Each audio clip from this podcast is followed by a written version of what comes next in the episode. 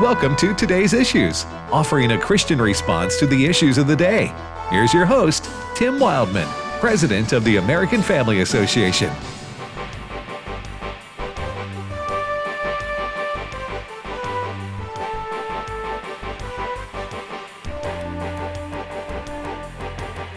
Hey, good morning, everybody. Welcome to today's issues on the American Family Radio Network. Thanks for listening to AFR. Tim Wildmon here with Ed Vitagliano. Good morning, Ed. Good morning, Tim. And Fred Jackson. Howdy.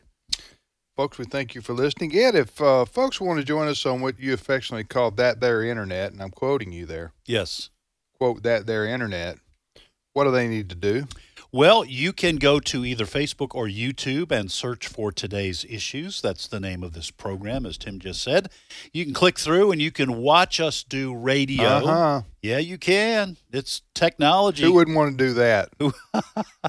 Well, I, I would. Come I would, on. I would say anyone with good eyesight. You can watch it. Regret watching can- us well, you can watch Intellect. in action. Well, that's true. You can watch Intellect. Intellect in action. That'd be a name.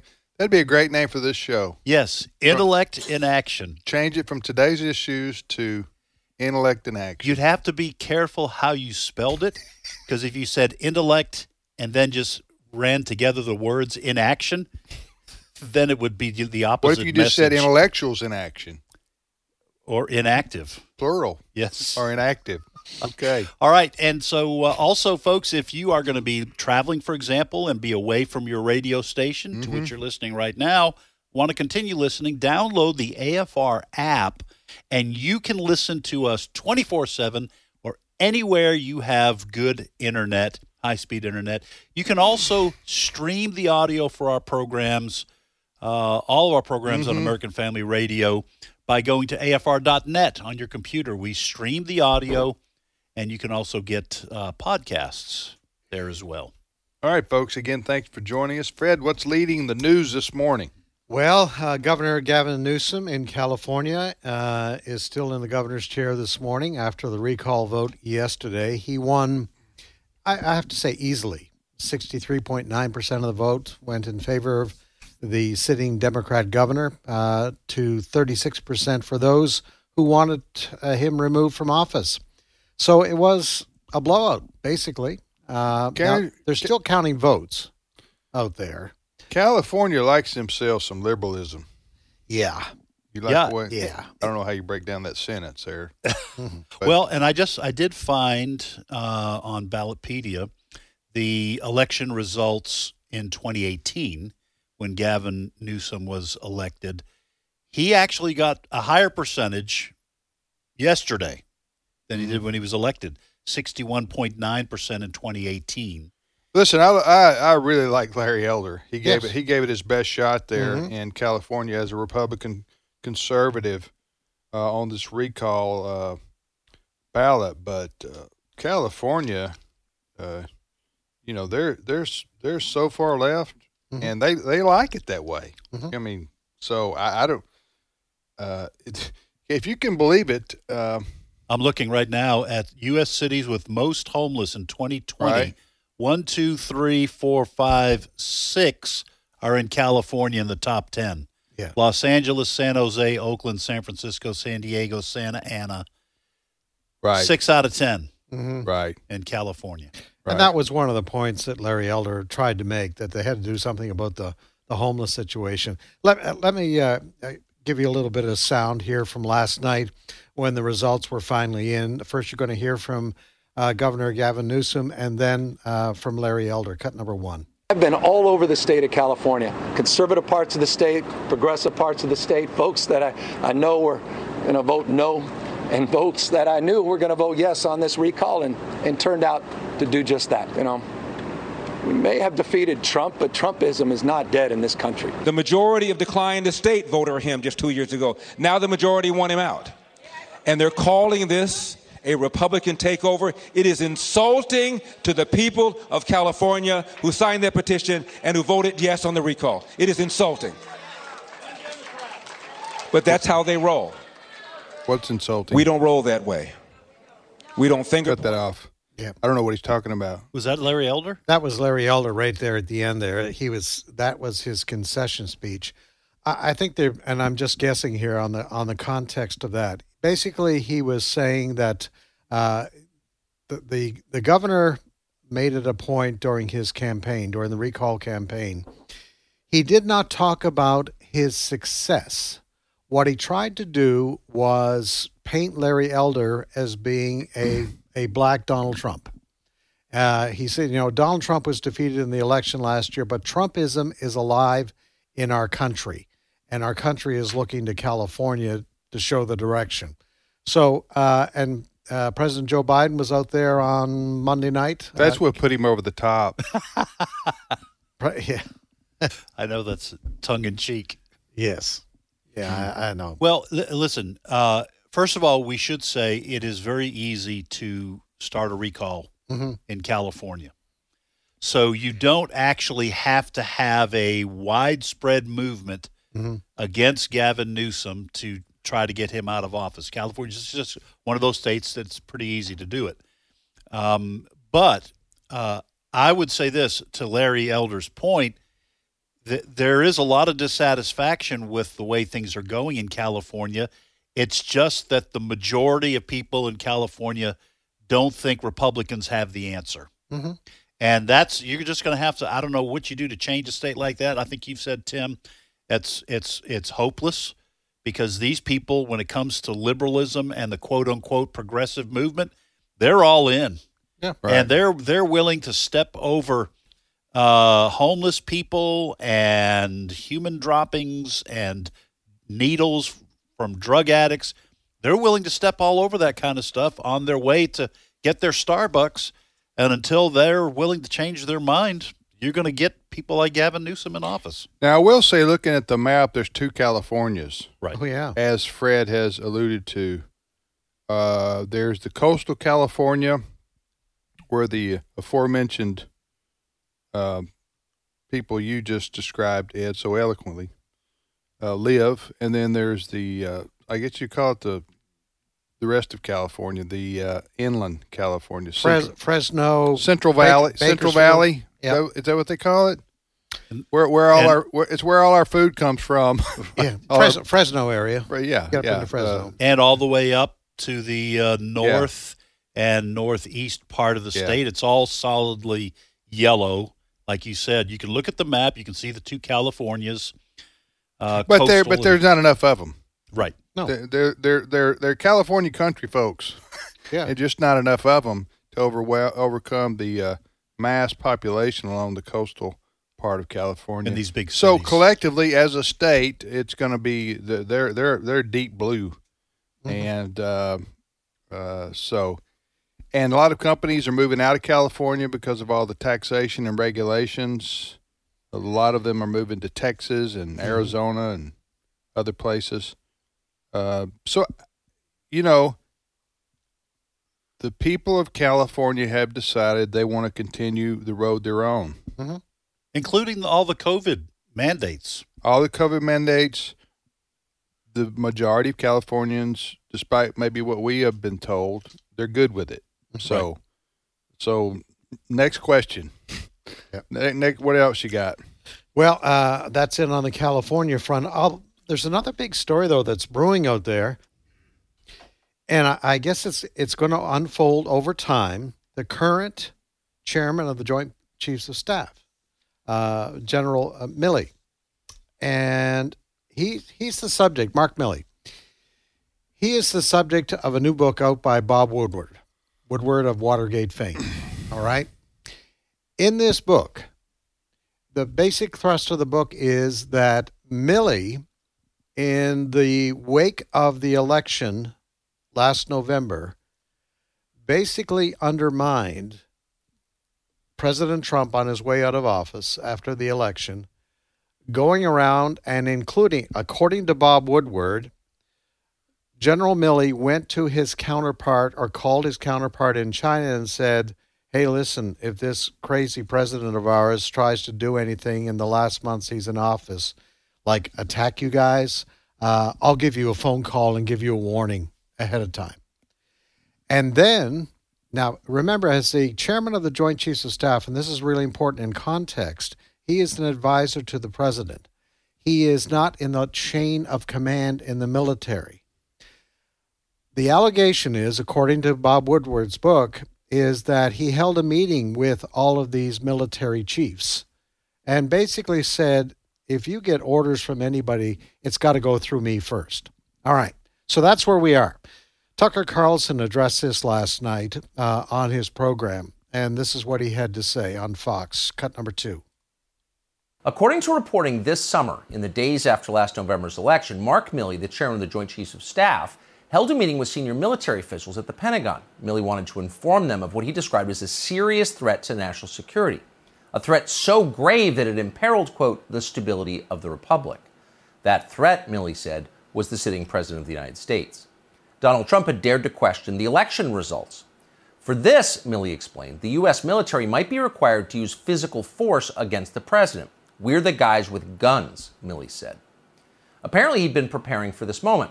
Milley had similar conversations with the director of the CIA, Gina Haspel, as well as with the head of the NSA, Paul Nakasone. He'd also spoken directly to Chuck Schumer and Nancy Pelosi, Donald Trump's chief political rival. Uh, and on and on the story goes. And as I say, according to the Woodward book, uh, also co-written by Bob Costas, uh, that uh, he the conversation with his Chinese counterpart. Now, none of this has been proven. Let us point out, although uh, Sandy Rios sent out something this morning, a, a, a Twitter account that's out there this morning saying some of the people, the military people who were in that meeting that is referenced in the Woodward book, uh, are willing to testify to that effect. As of us going on the air 15 minutes ago, I have not seen any reaction to this from General Milley, who is still the chairman of the Joint Chiefs of Staff. So this story is going to go on. Woodward, because of his credibility with Watergate, uh, whenever he writes a book, um, it's it usually has some kind of impact. So uh, the story's going to be around for a while, but the question is now if if the allegations in this book are true, does it constitute one of the questions being asked? Does it constitute treason, for instance, for the chairman of the Joint Chiefs of Staff to go to his Chinese counterpart and say, "Hey, don't worry. If this crazy President Trump tries anything in the last months in office, I'll give you a phone call and warn you ahead of time." Well, uh, I want to say a few things about this. First of all, Senator Tom Cotton of Arkansas has said this seems far fetched to me, but apparently both General Mark Milley and Defense Secretary Lloyd Austin are supposed to be testifying in front of Congress, Tom Cotton says, in just a few days. And so we're going to find out what General Milley says in response to this. Second of all, if that is true, if Mark Milley says, yes, that was true, I was concerned that Trump was a nut and he would try to start a, a war to keep himself in office.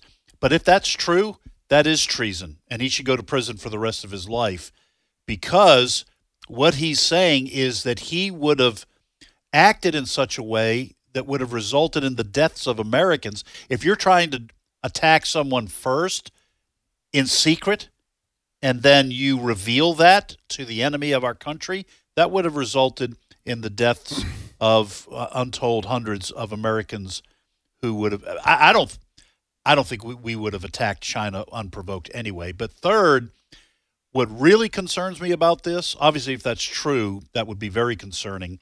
But what concerns me about this is that more and more we are seeing that the left really does think that conservatives pose an existential threat to the country.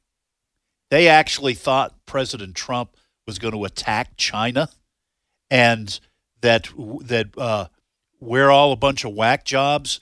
All the language that has been coming out about vaccines and uh, conservatives, you know, want to kill people with you know not being vaccinated. January 6th, we're going to continue to hear about that. Called and an insurrection. Called an insurrection.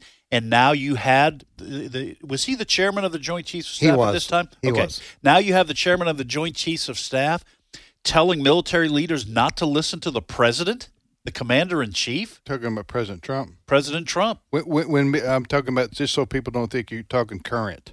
No, this is before President Biden was inaugurated. Yeah, Right. Milley was then he was chairman. chairman of Joint Chiefs, and the chairman of the Joint Chiefs of Staff, if you're not familiar with that, is a cabinet post, and it is uh, considered the top military position in the country. Uh, the Secretary of Defense would be right there with it, which is also a uh, uh, cabinet level position. Would also be, you know, they'd be one two or one one A, however you want to put it. But we'll wait and see what uh, General Milley, how he responds to this accusation made by Bob Woodward, the journalist from the Watergate uh, fame, as Fred said. He's a liberal himself, Mhm. Right. and uh, and re- recently wrote a you know wrote a book critis- critical of President Trump Yeah. and his administration. Listen, Mark Milley's got to deny this. I mean, he's got if he's if Right, he's going to go, categorically. he's got to say this is absolutely not true. I don't know where Bob Woodward. He's got to deny this. He can't just he can't go before Congress and say, yeah, yeah, you know, I did he because pull. You don't think he can pull a Blinken, where he just acts like he doesn't know?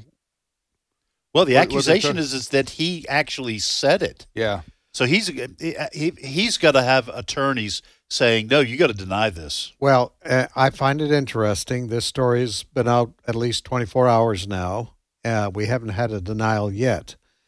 Now, on another network, they were reading a portion of Woodward's book, apparently based on a transcript released by Nancy Pelosi's office of the telephone conversation that she had with uh, General Milley post January 6th, where he was talking to her about his concerns about what might happen in the country after the riot on the Capitol. So, if that is true, if there is a transcript of a telephone call that Nancy Pelosi's office has released, that might add some credibility to Woodward's accusation. Well, and I'll tell you something else too. Uh, This is something that Tucker Carlson brought up when he discussed this last night. Is if that conversation happens, our intelligence agencies have a copy of it. yes. They, that, that, I mean, that's that's a no brainer. Mhm. They whether Mark Milley tipped them off ahead of time or not, you don't call the Chi- head of the Chinese military on your cell phone, and the federal government, the intelligence agencies, not know about it.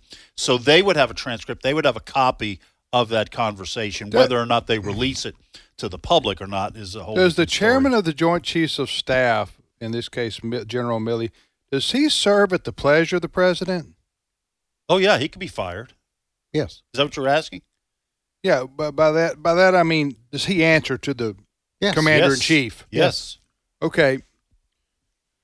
I know we're spending a lot, a lot of time on speculation here, but it's based on a, a book by Bob Woodward, a liberal. So, uh, but he may. uh, I, I haven't read the book, so.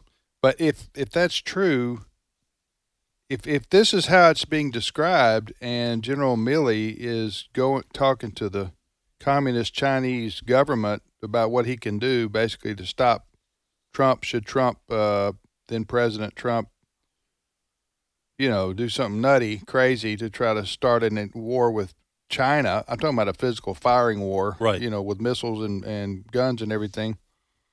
Uh, which I don't know why Trump would have even thought of doing that, but uh, I guess they would. The argument would be Trump. Trump's crazy, right? But he'd try to stay in office this way. Try to stay in office, yeah, as a dictator. These But we do need to hear from the general Yes. because if he did do this, resignation, court martial, it depends on what he said and how he said it and what he did.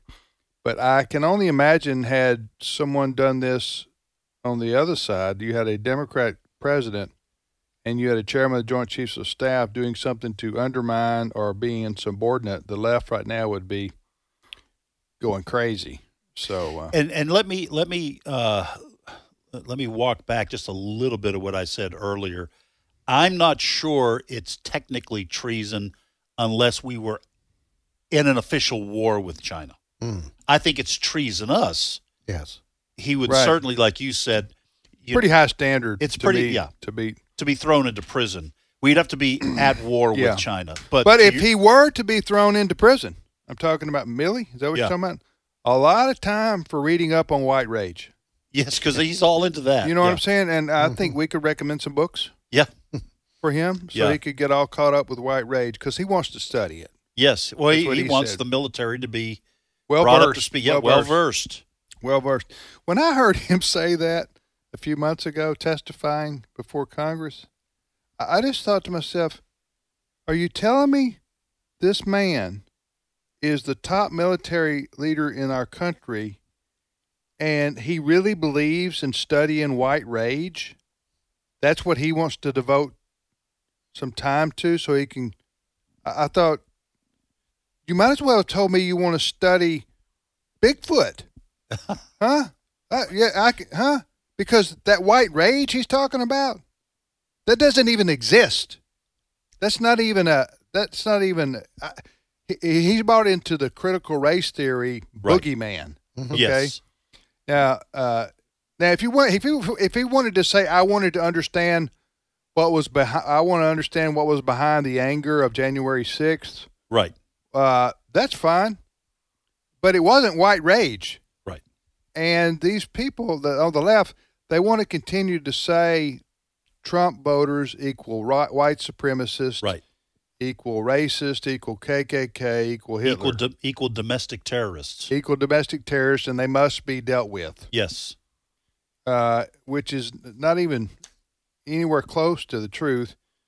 I know a lot of those type of people that that that the left describes, and I may be one. I don't know, but what motivates them is love of country, love of Constitution, uh, concern about the direction of our country, not black folks. Right. yeah, you, you're you're you're you're saying yes. There is on, in conservative circles a lot of uh, anger and you know Call whatever. it rage, whatever you. I mean, I don't. I think that's a pretty strong word, but yeah. Well- oh yeah, discontent. yes, Uh, oh yeah, but A it's lot- not with black people. a lot of, but it's not. It's not race baited. in It's- fact, a lot of conservatives supported Larry Elder. Yeah. in California, a black man, because of his ideas. yes, it has nothing to do. So what the left and the mainstream media want to do, though, they know it's very hard to go after people just because of their political beliefs mm-hmm. in conservatism versus liberalism, for example, because good people on both sides. Right. and and that's what they would like to do though is paint all 80 million people or how many voted for Trump as as people who on Tuesday night put on white robes and hoods Right. okay and they, and they all hate black people and they all hate brown people and they Want to just take want, away their right they to want vote. to see an Aryan nation Right. if you can create that image, then then you're going to scare the dickens out of the general pu- public Yes. against a group of people, and it's easier then to attack them, put them in camps, fine them, uh, regulate them, watch them, put them on an NSA list, right. have General M- Milley uh, reading books about them, Yes. huh? I mean, you see what I'm saying? Oh yeah. So it, it's very clever on the part of the mainstream media and the people on the left to frame this as white nationalism, white supremacy, instead of talking about no. This is these are people who love our country, they love our Constitution, they want to see free election, free and fair elections. They don't hate anybody. They're Right. not motivated by white supremacy. They're motivated by uh, love of country and capitalism over Marxism, Right. for example. But that, so people, uh, but but you can't generate any emotion against people based on that. You got to tell people these are white supremacists, Right. and they even said Larry Elder was a black man who was the face of white supremacy. Yeah. Yeah. Nutty. We'll be back in a minute. Stay with us.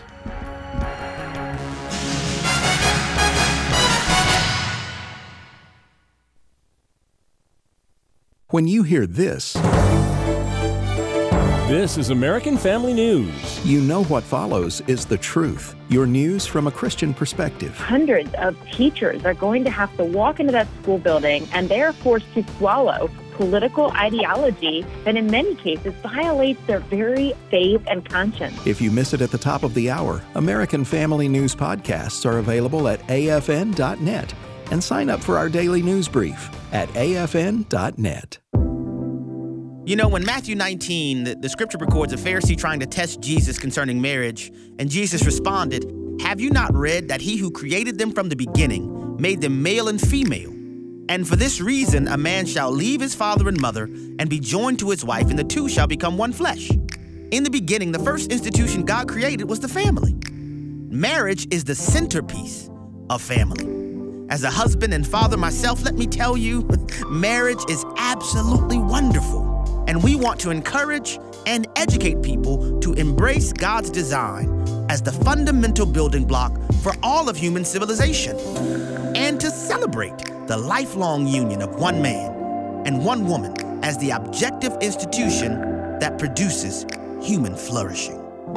Tune in to By Design as we explore God's true purpose and design for marriage. Just visit the podcast page at afr.net. Hello, Americans. I'm Todd Starnes. Stand by for news and commentary next.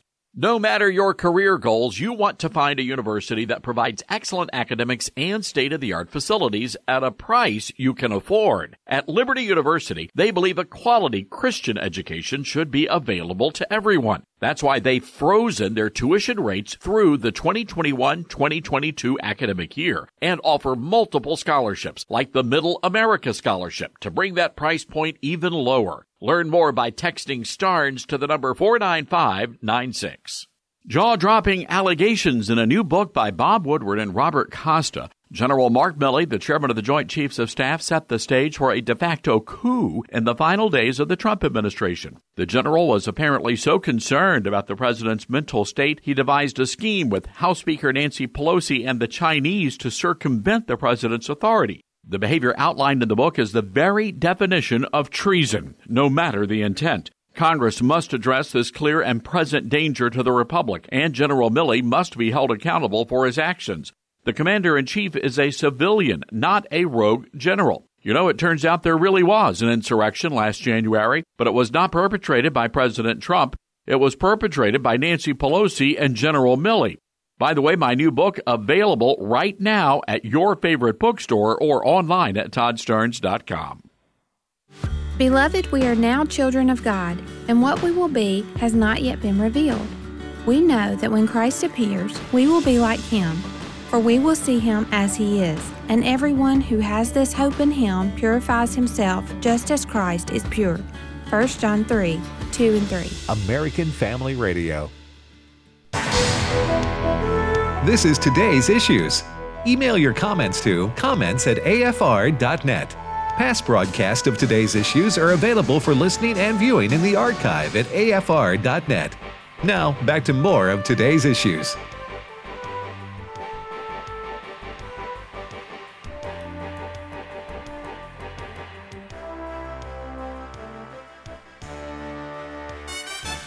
Hey, welcome back, everybody, to today's issues on the American Family Radio Network. That's the name of this here program, ladies and gentlemen. Today's issues, AFR. If you want to send us an email, as long as it's a K-Love email, which would mean positive and encouraging. Right. Uh, you can do that comments at afr.net, positive and encouraging emails sent to comments at afr.net. And, and we and we prefer if you can make them rhyme like a Dr. Seuss book. Your comments that that's that that, that encourages us more than anything. It does. It's, it's redfish, bluefish. It, it touches our heart. Greenfish. Yeah, you know something like that. Yeah, throw some ham in there and some eggs. That's right. You know what I'm saying? All right. So, uh, what do you have there, brother Ed? Yes, uh, we are gathering uh, stories now to play during our fall shareathon, and we would like to hear from you folks, our listeners. Uh, has the Lord used American Family Radio in your life? Uh, have we been there or given the right thought at just the right time? We want you to share your story. Uh, we'd like to hear your AFR story. It could be a, a blessing and an encouragement to others. Right. Don't so, call in and say AFR has depressed me today with news yes. about what happened in Washington, D.C. You can do that, but it, we're not going to air it. We're not going to air it. you right. can do that. It makes you feel better. Yeah, that's right. We got to have something good. Yes. To say. So I'm going to give you the number. We're asking you to call and share for a minute or two, please. I, I don't mean to sound harsh. We don't need your life story. Okay, I'm sure your That life does sound harsh. your life story is probably awesome. All the Right. things God has done for you, but we can't air that. It's got to be short. So that did come across hard. yeah, it was. Sorry, is- folks. That was rude. Yes. You need to back that up. So uh, call for just please just a minute or two, and you might hear yourself during Sharathon. Here's the listener story hotline. That- Here's can, the I, number. can I set this? Cause, Yes. Cause, okay, real quick. What we're asking folks during our share-a-thon in a few weeks here on AFR on the radio, like you're listening to right now, we're going to play listener clips of people like yourself who've been influenced by listening to AFR. You want to say something about that? We're going to. That encourages other listeners, especially during our time when we're trying to raise our financial needs. It's called manipulating the audience. no, it's so not. if you can help us manipulate the audience, we can raise more money. and But I sounded harsh. that's that- bas- that that's what basically what we're saying, people.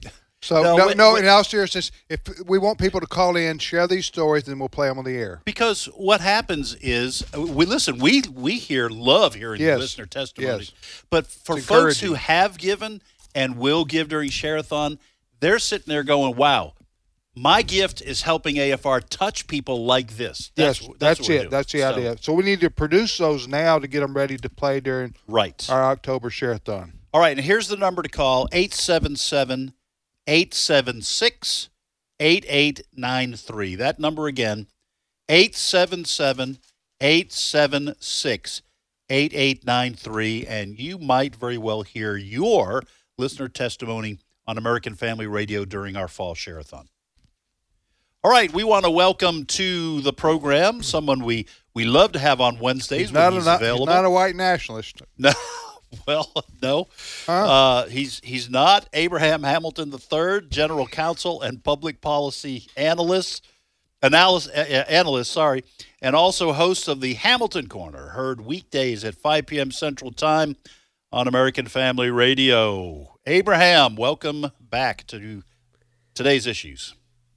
Th- thank you all. Um, if I was accused of being a white nationalist, somebody should probably tell my mom She'll be disappointed to hear that, I'm sure.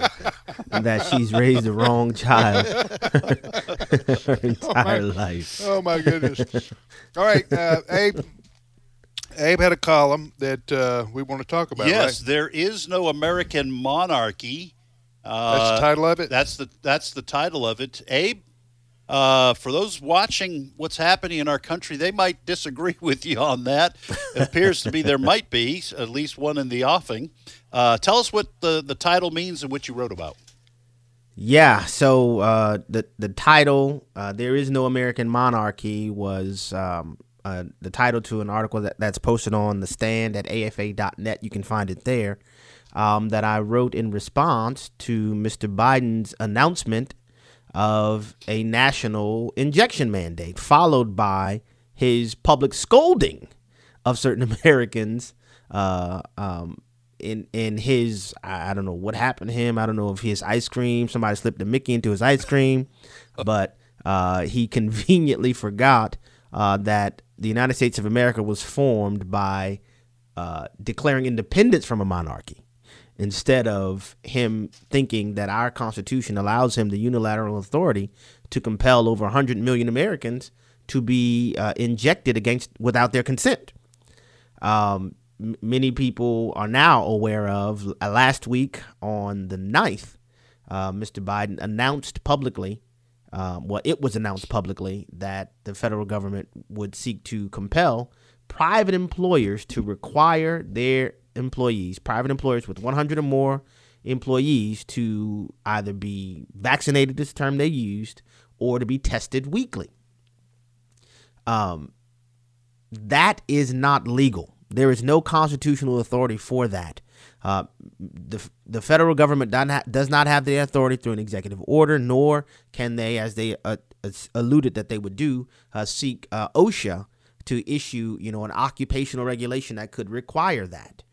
Um, there, interestingly to me, Politico, which is fast quickly become the public relations arm of the federal government, um, issued and uh, published an article the day before. Conveniently, Mr. Biden made this announcement, uh, saying that there is constitutional jurisprudence to support a national vaccine mandate, uh, which I took issue with because the very case that they cite as the foundation for that from 1905, actually, when you read the case, does not say that at all. So uh, I thought it was important for people to know that the, there is no legal authority for that. And in the article, I provided a bunch of links, hyperlinks uh, to studies and other things that shows that one, there's no constitutional authority for this.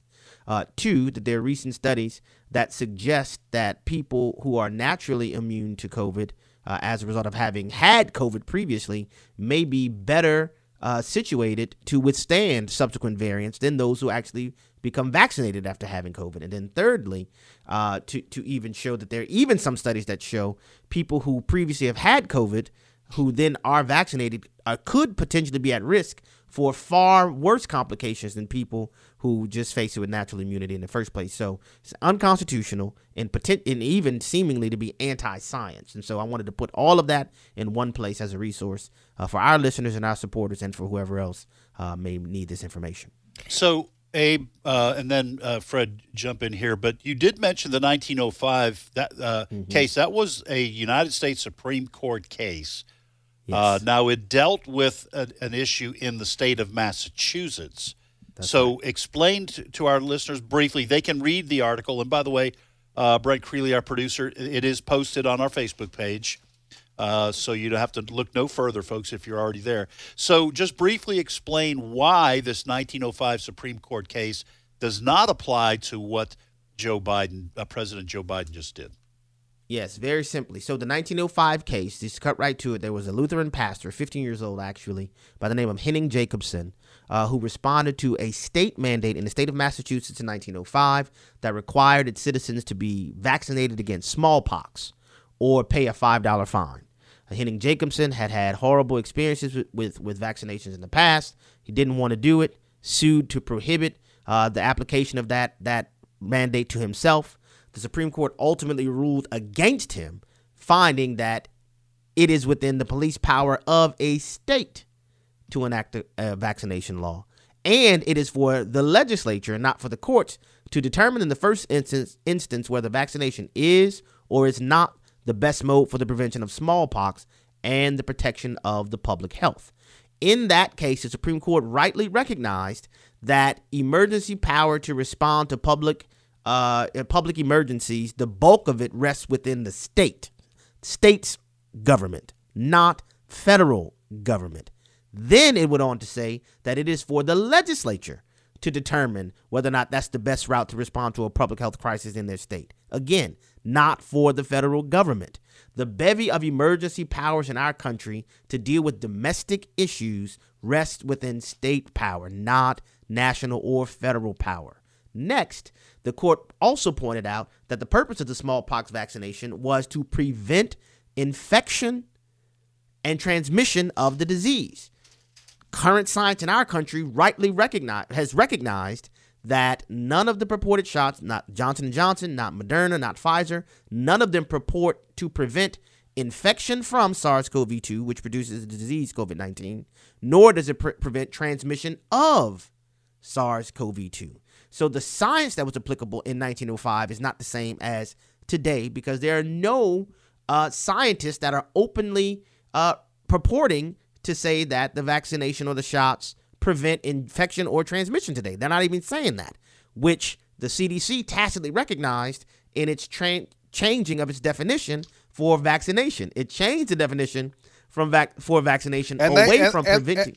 to CDC's credit, excuse me for interrupting, but to the CDC's sure. credit, they made a big deal out of that change of definition. They ran billboards. They uh, had television ads all over the country. They had public service announcements by celebrities.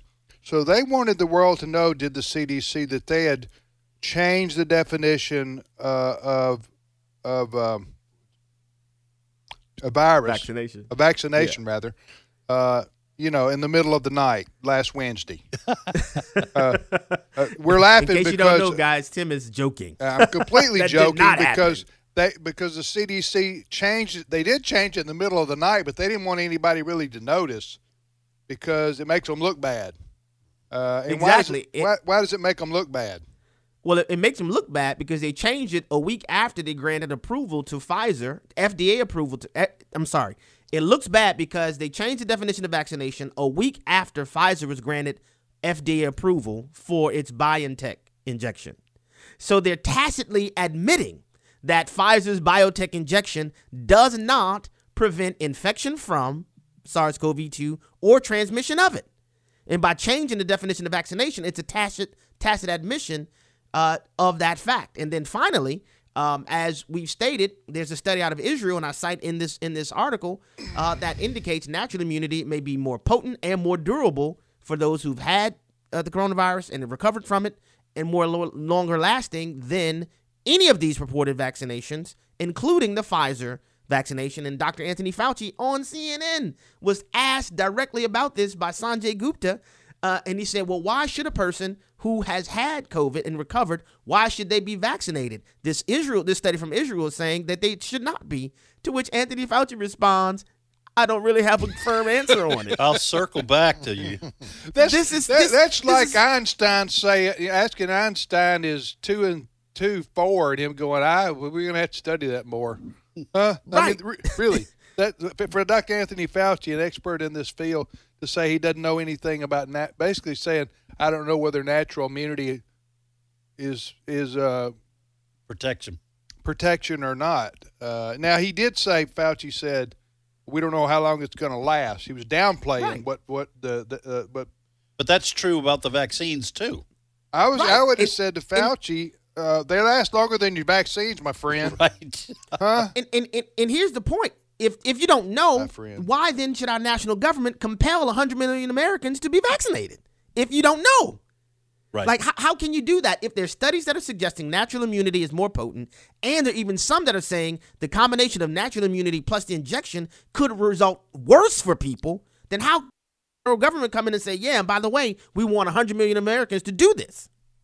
Well, Fred's You- got you a question, and then I have one last question for you. Uh, Sure. Abe, it's a great article. We're also posting it on I American got some more Family News. coming. oh, you get Uh, some more dunks. I got right. some more dunks coming. Um, now, you wrote this in the wake of the president's announcement last Thursday with regards to forcing private entities uh, to get vaccinated. We have a lot of folks listening right now, I'm sure, who work for some arm of the federal government.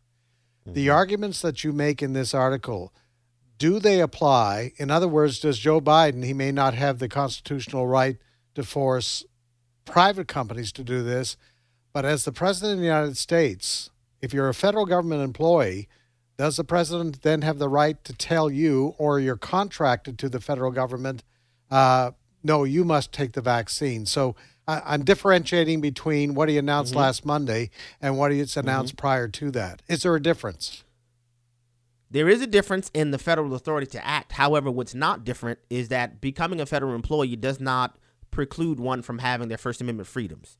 Just as private citizens have a, a right of conscience and a right of religious expression, and even rights under the, Amer- the, the Americans with Disabilities Act, uh, exemptions would apply for federal employees just as it would for private employees the there I, I did an entire show explaining the process for pursuing a religious exemption uh, which when you pursue a religious exemption and, I explained uh, that you have one line of the vac- vaccination shots that was tested on aborted baby fetal tissue in terms of for the, the, the vaccination itself. Then you have others, the efficacy was tested along those lines. Not everybody may, may think that that's religious basis to object to them. Some people may think so.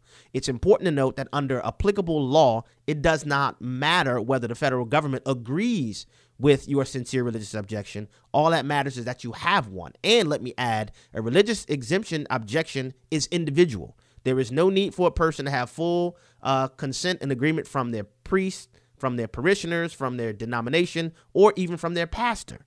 Even if your pastor disagrees with you on it, that still doesn't preclude you from asserting a religious exemption.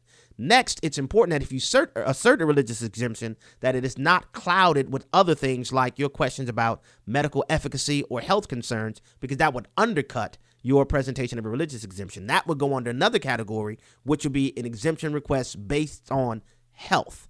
There are the, the, Americans with Disabilities Act does apply if you have a situation to where you have a certain health condition that will prevent your uh, taking the vaccination. If you have other things uh, that are health concerns, that would be an exemption request filed under the authority of the American with Disabil- Americans with Disabilities Act. So simply put, federal employees, even military members, still have the constitutional authority to request to assert and to uh, and to require these exemptions. And the last thing I'll say on this, mm-hmm. all of these exemptions must exemption requests must be presented in writing. It's not enough to say them verbally. They should be submitted in writing. You should submit a copy to your employer, keep a copy for yourself, require the employer to document when they received your exemption request so that you can follow the procedures appropriately. And last thing I'll say, I said that before. No, you already said uh, that. Uh, first, firstliberty.org has a have a quit. have a. I know you want to get your dunk on. I'm gonna throw, throw, the ball up for alley oop in a second. I just, know, I just uh, want people to know they. Abe is a pastor on the weekend. My and, second closing. And uh, pastors are, are notorious for conclusion. saying in conclusion uh, when they don't mean it. Right. Go ahead, sir. Finally. Thank you. FirstLiberty.org has exemption requests for equip exemption request kits available where you can have form documents, tailor them to your particular situation, and then you can submit your yeah. uh, requests using them. FirstLiberty.org is the website for that. Terrific. You got it. I got something. Okay. Here. Okay. My question to you, Brother Abe, Attorney Abe, Pastor Abe, is uh, whatever happened to HIPAA laws? And and, and, right. and, and how do they how do they how how do they factor into all this? Yeah, HIPAA laws prevent uh, the forced disclosure of your private health information. That's another concern. These are things that that in private consultations I've talked to people about asking their employers are they concerned with violating HIPAA laws? Are they making specific requests uh, for people to disclose their private uh, health information? That's an issue that has not yet been vetted within this context, and it also is a concern that should concern employers, private employers, as well as government employers. In my entire career as a prosecutor, whenever we had uh, medical records turned in in any case, we had to file a particular subpoena that had court authority so that we would not be in violation of HIPAA. That is something that still is on our books and should still be a consideration for private employers as well as government employers. I mean, so can employees ask, uh, you know, can it can it, your HR director go, hey, have you had your shot, your vaccination shot for COVID? And you, I'll just you say have to say, way. or can you say, hey, have you had a, a brain test yet? Back to him. Mm-hmm. I mean, you know what I'm saying right. here. Go ahead. Yes. Yes. So yeah, and what and and employers should be aware that by making by making those questions, by questioning in that manner, um, they could be putting themselves in jeopardy of violating HIPAA. This okay. is something that again has not yet been explored, uh, but it is something they need to be keenly aware of that could occur. You're, right. listening, you're listening to today's issues on the American Family Radio. You got another couple of minutes here, Abe? Sure. Okay, you're listening to uh, today's issues on American Family Radio each Wednesday. Abraham Hamilton III uh, joins us the days he is available. He is a constitutional lawyer and host of the Hamilton Corner and uh, is our attorney here at American Family Association. And we've been talking to him about a column he wrote, which is at our Facebook page today's issues Facebook page, a column he wrote, which is excellent, talking about this whole COVID 19 uh, mandate uh, that uh, Biden put out last week and uh, forcing companies with 100 or more employees to have everybody fully vaccinated or Biden's going to put them out of business. Uh, that's the, I mean, I say put them out of business. He's going to fine them. Fourteen thousand dollars or whatever it is uh, per incident. Per incident, he's going to Biden's going to put people out of business and out of work if they don't get the jab. Uh, so you choose between the uh, vaccine that is showing less and less effectiveness against the variants, and uh, or lose your or, or, your family can't eat. Basically, that's the that's the way it should be framed uh, with, with, what the federal government is trying to do here. And one of the main things Abe is saying here is citing the Supreme Court in 1905 that if you're going to mandate ma- vaccines for the general public in the name of health, this needs to go through state legislatures. Not we don't have we don't have a monarch, as Abe says. We don't have. It's not King Biden who uh, lords lords over 320 million people and says you got to get a shot or else I'm going to make your life miserable. That's not acceptable. It's not constitutional, and it should be resisted. And that's what we're talking about here today. Go ahead now. Yeah, and uh, now, Abe, I've been asking this question for months now, uh, but I, I, really didn't think we'd get to the place of mandates like we are. Uh, and seeing that the left seems to be all for the mandates, media seems to be all for the mandates. So let me ask you this question. If President Biden can do what he says he's going to do, which we've been discussing, then why does he not have the authority to say, you know what, we're going to skip all that with the fines I'm just sending people door to door, and you're going to be dragged out into your yard, and we will forcibly inject you with the vaccine. Right. Why? What's to stop him from doing that if he has this authority? That's a legitimate question. I mean, and that's uh, that's a part of the reason why this should be resisted by all Americans. Whether the, the issue here is not whether you are pro or against the vaccination. The issue is whether or not the federal government has this power. And just as you rightly phrased your question, if the federal government has the power to compel 100 million Americans to to take an injection, regardless of their consent and regardless of the particular t- science uh, vetting it out. You know, if Dr. Fauci can say he doesn't have a firm answer to this, I mean, this is one of the, if not the leading infectious disease expert in our country. If he doesn't know, how can the government force citizens to take these injections? Um, that question is rightly presented. If if the federal government can do this, why can't he send his goons door to door and drag people out of their houses and shove it into their arms on the front lawns? Right, that yeah. it's a short leap from this national injection mandate and that door to door scenario being played out. And it's some it really is unconscionable to even have to consider that in the United States of America, but that is where we are. And then I will add to that, uh, he has re- he has demonstrated recently his antipathy for the rule of law. He admitted concerning the federal eviction moratorium that most of the legal experts he personally consulted told him he did not have the authority to do what he did. Yet he did it anyway. Mm-hmm. That should give the American people a chilling recognition of the lack of respect for the rule of law that the current occupant of the Oval Office has. He very well may be aware that he doesn't have the power to do it, yet he's going to try to do it anyway. And yet they accuse Trump of being a dictator. Right. Uh, how ironic that yes. uh, we've very been in mo- we've been in office eight months, and and and Biden's uh, sending out mandates and dictates left and right, and the left doesn't seem to have a problem with it. Let me also just add this. We've only got about a minute left here.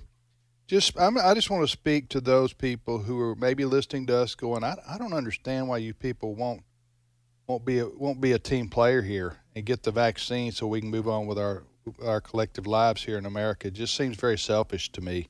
I'm saying there are people out there who think like that. Uh, they don't hate us or right, but they just wonder what what's the deal, man? Wear your mask, get your yeah. shot, and let's that's that's that's that's all joined together. You know, united way. You right. know, let's let's reach right. the top of the thermostat here. Yeah. And I, I would just say to those people, uh, we, those of us who are questioning the whole mandate and the and the vaccinations, have legitimate reasons uh, and have studied this and have researched this, and we know we we I'm not anti-vax, by the way. I'm not pro-vax. I'm not anti-vax. Uh, I have natural antibodies, so I don't have to make a decision. All uh, convenient for me. But I'm just saying that uh, it's not because we, uh, those of us who fall into this camp of hesitancy, are against vaccinations or against our neighbor. It's just that there are real concerns about putting an injection into your bloodstream that's only hasn't even been out there but a year. Mm-hmm. Okay, we don't know what long term uh, uh, after effects of this are, and so I just wanted to to put that out there. So as, as please be understanding of that. We'll be back momentarily.